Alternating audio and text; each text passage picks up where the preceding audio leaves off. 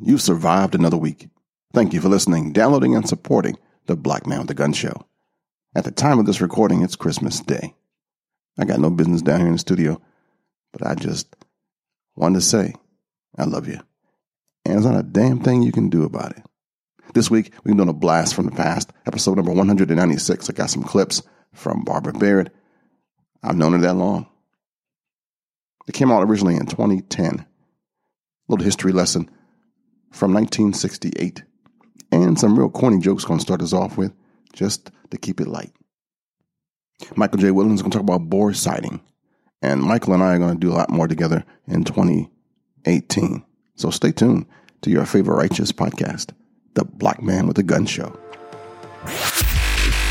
blackmanwithagun.com. Ken Blanchard's Pro Gun Podcast. This is Danny DeVito, and I'd like to wish you the best for the holiday season. I pledge allegiance to the flag of the United States of America and to the republic for which it stands, one nation, under God, indivisible, with liberty and justice for all. One of the best gifts I got this year was the comments from a few of you guys who said, Hey man, keep going. Don't give up yet. Encouragement, man, I run on that stuff. So thank you so much for those who didn't think it robbery to give a little praise and a little encouragement to a brother from another mother. Ken has spent decades as a gun rights activist, law enforcement, firearms instructor, federal agent, Christian pastor, father, or a friend. Get the book that tells what he couldn't say before. Head over to blackmanwithagun.com slash book now to get your copy today. Hey, I heard a couple of really stupid Yo Mama jokes that I'm going to throw in there today. I just had to tell you this one. Yo Mama is so fat, she needs two Facebook profiles. And she's short too. Your mama's so short, she can see her feet on her driver's license. Oh, one more. And her, your mama is so short, she has to cuff her underwear. Now, you know the best sales are going to happen after the holidays. If you're looking to buy a gun for somebody, take a listen to this tip from Barbara Baird of Women's Outdoor News and the Women's Gun Show. If you get a chance and you're not already subscribed, check out the Women's Gun Show. You can find it at womensgunshow.com.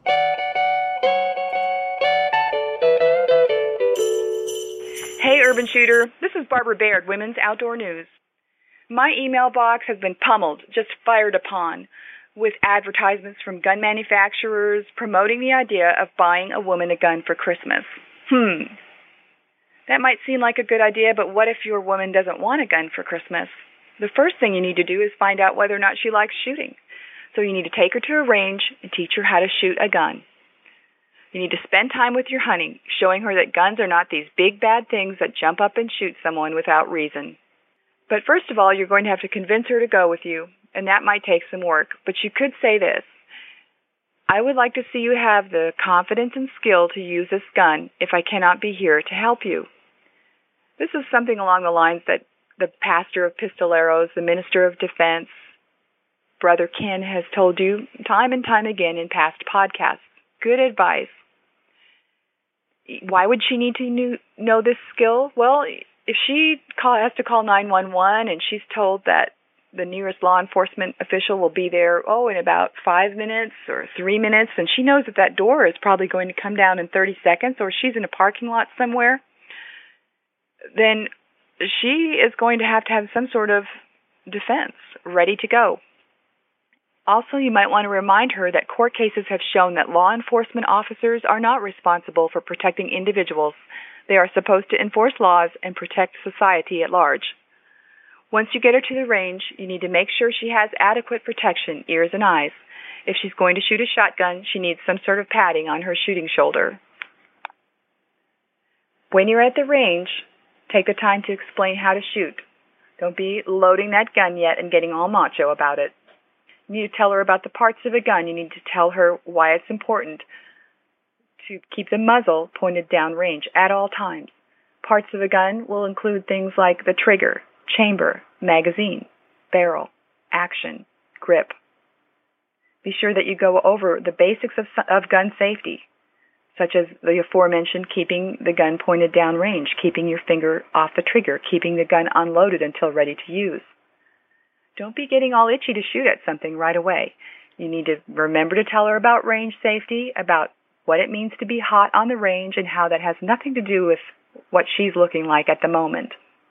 You actually should work on her stance with her. Is she going to stand just in an isosceles triangle type position first? I think that would be a lot better than kicking into the modified weaver or some other stance. Uh, you also need to work on breathing, but first of all, you might want to find out which eye is her dominant eye, especially for sight alignment.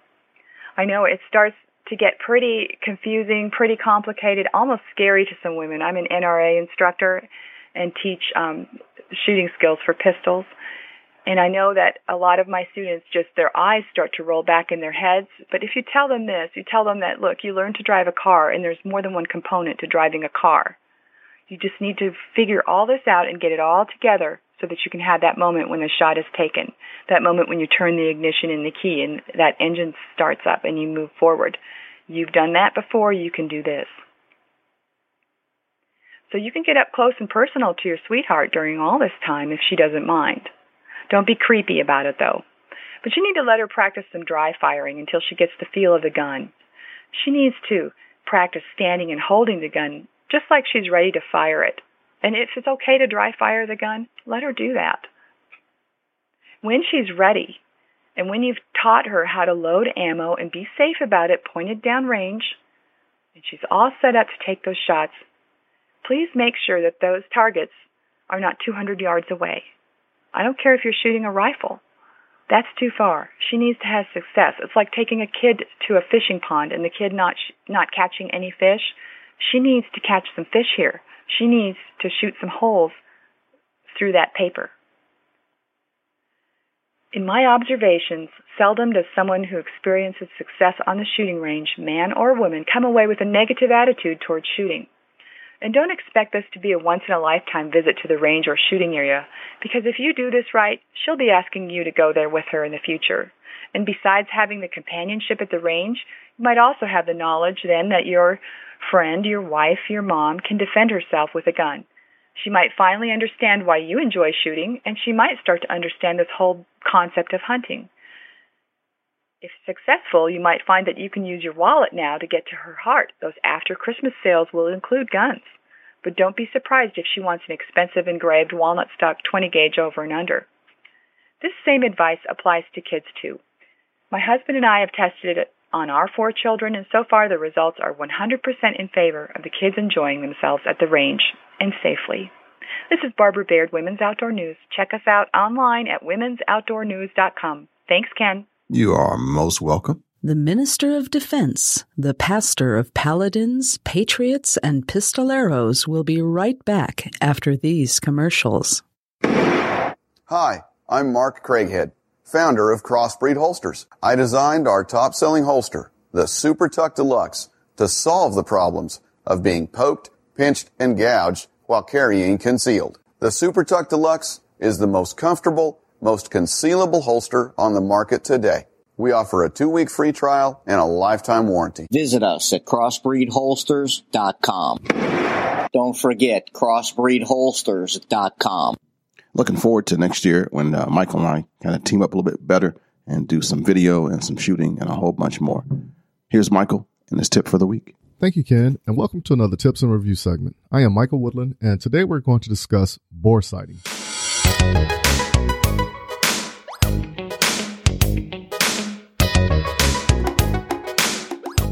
What is bore sighting? It is simply a method of adjustments to an optical firearm sight or iron sights to align the firearm barrel and the sights. This method is usually used to pre align the sights, which makes zeroing go much faster. A device called a bore sighter or collimator is used to accomplish this.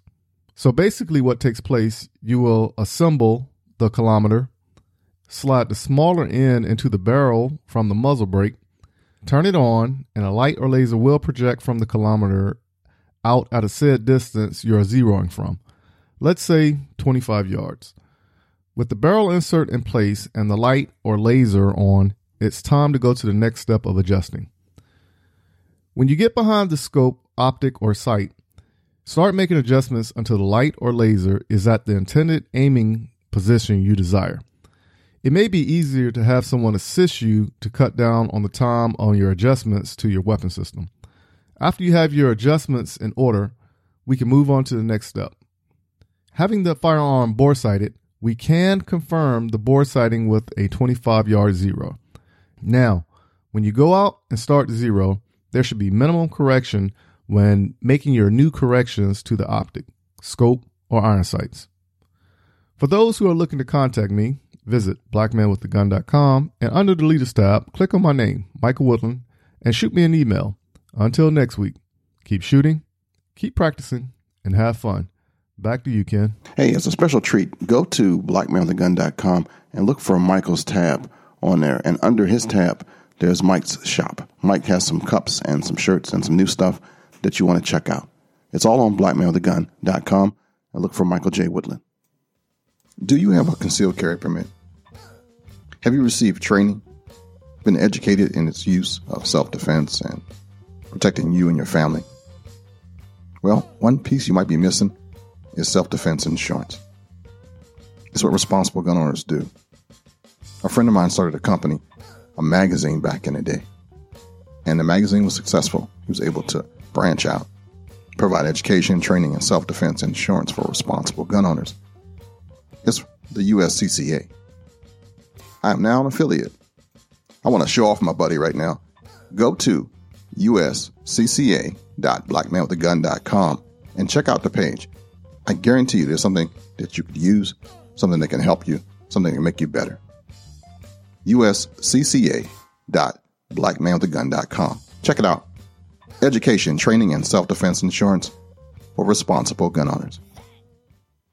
And now, back to the man who's packing more than a Browning. And now, and now our feature, our presentation. feature presentation. 1968. How many of you around in 1968? I was actually in the first grade. First grade was great. I remember getting all suited up. Mom and dad had bought me some new clothes and I had a big old leather briefcase. I was taking my little lunchbox and briefcase to school. It's probably about two miles, maybe three miles from my house. And I walked. Back in the day, a little six year old boy could walk to school without fear of craziness. Well, so we thought. I remember walking up the big hill, past the mailbox, and across the street, and past the junior high school, down past the apartment building complexes, and I crossed the street again in front of the Wonder Bread shop, and then kept on walking. And the next corner was the school. Usually there was a crossing guard by the time I got to that last street. But before you got to the last street, there was the uh, the candy man. There was a little store made in out of a house, and they sold all the junk that you want now and laters and squirrel nuts and blow pops and charm pops and bubble gums and jawbreakers and all that stuff. And if you had any money, that's where it went to the candy man. Right before you got to school or when you got off. That's the first place you stopped after if you didn't eat your lunch. Oh yeah. Elementary school. Miss Eastep, my first grade teacher. 1968. You know, the cost of a new house in 1968 about $15,000. The average income back in 1968, $7,800. Yeah. You know how much gas cost back in 1968? 34 cents. Yeah. And the average cost of a new car? Less than 3000 bucks. People made a dollar sixty an hour. That was the federal minimum wage. And the average house price was about 4300 bucks. Can you believe that? Hard times. But everybody thinks that the old days were the good old days. Not necessarily so. We had some pretty crappy times back in the old days, too. I don't remember everything, but when I put the pieces together of the past, I remember as a kid, unbelievable. We got the Gun Control Act of 1968. Now, how did I get 1968 out of episode 196? Look at the numbers 1968. So what kind of jarred my memory, and I thought, let's go back to 1968. The Gun Control Act 1968 actually signed into law by Lyndon Baines Johnson. 22 October, I believe. And it changed the way we do stuff today. But prior to this, the last big gun control thing was the Firearms Act of 1934. Almost 34 years exactly, they did it again. But it really wasn't because of the crime issue. It was the culture and society at the time. A lot of stuff happened in the 60s, and folks were all spun up, topsy turvy, even though it was the good old days for me. It was a rough for the world. It was some heavy stuff. 1963, we lost John F. Kennedy from assassination in Dallas, all the way down through the civil rights issue. 1968, in January, North Korean patrol boats captured the USS Pueblo. North Vietnamese launched the Tet Offensive. Unbelievable. Vietnam was really kicking tail back then. In February, Dr. Reverend Martin Luther King Jr. delivered his fiery speech that ended up being his eulogy at Ebenezer Baptist Church in Atlanta. Every now and then, I guess we all think realistically yes. about that day when we will be victimized with what is life's final common denominator. That's something we call death. We all think about it, and every now and then I think about my own death and I think about my own funeral, and I don't think of it in a morbid sense. Every now and then I ask myself, what is it that I would want said? And I leave the word to you this morning. If any of you are around when I have to meet my day, I don't want a long funeral. And if you get somebody to deliver the eulogy, tell them not to talk too long. Yeah. And every now and then I wonder what I want them to say. Tell them not to mention that I have a Nobel Peace Prize. That isn't important. Tell them not to mention that I have three or four hundred other awards. That's not important. Tell them not to mention where I went to school. I'd like somebody to mention that day that Martin Luther King Jr. tried to give his life serving others. I'd like for somebody to say that day that Martin Luther King Jr. tried to love somebody. I want you to say that day that I tried to be right on the wall question. I want you to be able to say that day that I did try to feed the hungry. I want you to be able to say that day that I did try in my life to clothe those who were naked. I want you to say on that day that I did try in my life to visit those who were in prison. I want you to say that I tried to love and serve humanity. Yes, if you want to say that I was a drum major, say that I was a drum major for justice. Say that I was a drum major for peace. I was a drum major for righteousness. And all of the other shallow things will not matter. I won't have any money to leave behind. I won't have the fine and luxurious things of life to leave behind, but I just want to leave a committed life behind. And that's all I want to say. If I can help somebody as I pass along, if I can cheer somebody with a word of song, if I can show somebody he's traveling wrong, then my living will not be in vain. If I can do my duty as a Christian ought, if I can bring salvation to a world once wrought, if I can spread the message as the Master taught, then my living will not be in vain. Yes, Jesus, I want to be on your right or your left side, not for any selfish reason. I want to be on your right or your left side, not in terms of some political kingdom or ambition, but I just want to be there in love and in justice. And in- and then April 4th, after he spent the day at the Lorraine Motel in Memphis working and meeting with local leaders on plans for his Poor People's March on Washington to take place late in the month. At 6 p.m., as he greets the car and friends in the courtyards, Dr. Reverend Martin Luther King was shot with one round from a 30 6 rifle and would be declared dead just an hour later at the St. Joseph Hospital. I remember being let out early that day in school. They said they shot the dreamer. They shot Dr. King. Martin Luther King is dead. Run home. And a terrified little six year old boy ran home. Riots broke out in D.C., Chicago, Detroit. There was pandemonium, anarchy. The world got turned upside down. In May, in France, there were some issues. There, Bloody Monday happened, and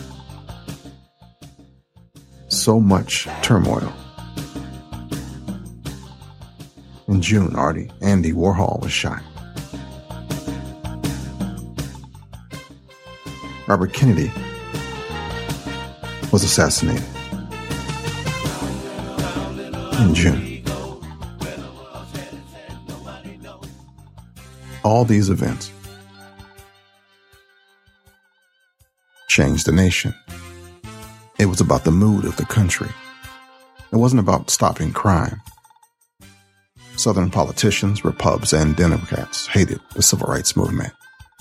Vice President Nixon told a freshman senator to support civil rights effort, but JFK had his doubts back in the day. When this came down, it was more about social and political events than actual crime with guns. Like a lot of gun legislation that's passed right now and over the last 50 years, it's targeting the wrong individuals. Why? Because no crisis is ever wasted. The Gun Control Act of 1968 didn't reduce crime. It only limited civilian sports shooting. Background checks became mandatory for the first time, regulated the importation of foreign made firearms. It restricted FFL licensing, record holding, and keeping, and made handguns you couldn't buy over the by Sears catalog anymore. To be a federal firearms person, you had to go through the government. You had to get a kit. You had to be approved. No longer could you just buy and sell a gun. You couldn't buy it at a Kmart or a Walmart. At one time, you could. The Gun Control Act of 1968 changed the way the National Rifle Association was, too. They became more active after that, politically. Before, they were all marksmanship, hunters, safety, and just about everybody was a member of the National Rifle Association. A little bit after that, the late great Neal Knox stepped forward and led the charge for a stronger gun lobby. But it all came after the Gun Control Act of 1968. Those were the good old days. Nobody seems to remember. Robert F. Kennedy. Or Robert Kennedy was shot by Sirhan Sirhan. The peace movement had continued to grow, and more and more Americans were against the war in Vietnam. And more riots occurred throughout cities in America. The music scene was once again set by the Beatles and the Rolling Stones. Hey Jude was on the top 20, I believe. There was a flu pandemic called the Hong Kong flu back then. And the first Black Power salute seen on television worldwide during the Olympics happened during the medal ceremony. And Robert F. Williams published Negroes with Guns, where I got the idea for Black Man with a Gun. Thanks for going back with me in time. The more things change, the more they stay the same. Fight on, people. Fight on. Speaking of fighting, did you read David Cole's article on blackmanwithagun.com? Yeah, check it out when you get a chance. Way to go, Dave.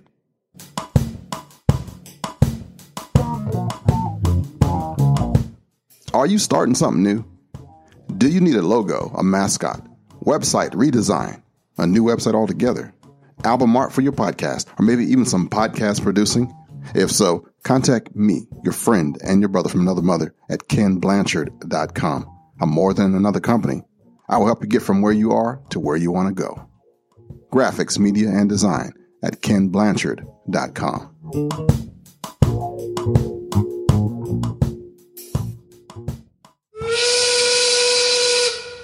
All right, that's the end of this week's show. And I want to say thank you. Thank you so much and have a very, very, very Merry Christmas. And I say very because it's supposed to happen and last longer than one day. Don't understand that? Check me out at the Speak Life podcast and I'll explain it to you. But oh well, since I'm here, the world as all we know is sensual. It's hearing, it's touch, it's sight, it's smell, it's taste. But it's still all of it leaves us unfulfilled and wanting for stuff. We fight over what we don't have. We fight when we are unsatisfied with what we do. We are fearful that we are wrong. We're frustrated when we are. We are get mad that someone made us find out to be the phonies that we are. I'm here to tell you that there's no way to live. There's no peace in that. There's no happiness in anything that I just spoke of. The slinky that you got for Christmas is still on the bottom of the toy box on Valentine's Day. The etch a sketch you used to get is cracked and that silver stuff is leaking all out. That new dress has a stain on it. The sweater, the moth's got it, a hole's in it. You got that new PlayStation, that Xbox, that Cube, that Wii game, but you finished all the games already, or the new one cost too much. We all want a lot of presents under the tree. God gives them to us, but we fail to realize it. We let worry, fear, doubt, frustration, anger cloud our judgment, lead us to everywhere else but direct to God. We get caught up on people, personalities, and who we think we are, who we used to be, and the fake titles that we carry. What's that new song today? That new hot artist, the latest designer, the purse, the shoes? Who cares? Today, Christmas Day, I celebrate a guy who came in the midst of a circus, the census, the time when all the Israelites were called home to be counted. It was like a family reunion and a convention at the same time. There were red light districts and thieves, politicians, and merchants selling things. The place was full, the place was alive, and he came. We always are waiting for the perfect opportunity to do something. Life is like a taxi. The meter just keeps on ticking whether you're getting somewhere or just standing still. Jesus wasn't born in a proper place for a king. He actually never had a place. His mother was a Nazarene, just happened to be in Bethlehem when her child arrived, as the prophet Micah has foretold. Mary and Joseph took the child to Egypt for safety, then to Nazareth, after the warning of an angel not to return to the area of Bethlehem. We know that Jesus grew to manhood in Nazareth, but the scriptures hurry past that period. When we read about him again, he is 12. Even then, on the road to Jerusalem and the temple to be about his father's business, he said. And then one day, when Jesus was an adult, a teacher declared that he would follow the master anywhere. His life began in a stable, led to a cross, and ended in a borrowed tomb. The comforts of a domestic life were not his, because he had work to do. He accepted rejection even at his birth. Jesus sent a message of stubborn, unbreakable love to the world. We may have no room for him. We may not want to worship him. We question our praise. We question his disciples, his teachers, and his preachers, but he won't reject his children. He won't forget those that are his. He told his disciples before he left them, There is more than enough room in my Father's house. And if it were not so, I would have told you. Homeless no more, he would throw open the doors of heaven so that no one might be left out in the cold. Today, on Christmas Day, at the time of my recording and giving you this message, we ought to live like we recognize that the gift of God is eternal life. We ought to recognize the gift of God is the Holy Spirit. We ought to recognize the gift of righteousness and life that Paul talked about in Romans. And this season, this day, we ought to recognize God's unspeakable gift, which is Jesus the Christ. Amen. Yeah, I know you wasn't expecting that, and neither was I. It just kind of came. Speak Life Podcast. So your salvation is more important than the location of your church. This is your friend and brother from another mother, Ken Blanchard, also known as the Black Man with a Gun. God bless you. And talk to you next week. Shalom, baby. Until next time, friends. To keep in touch with Ken and his cause, head over to blackmanwithagun.com.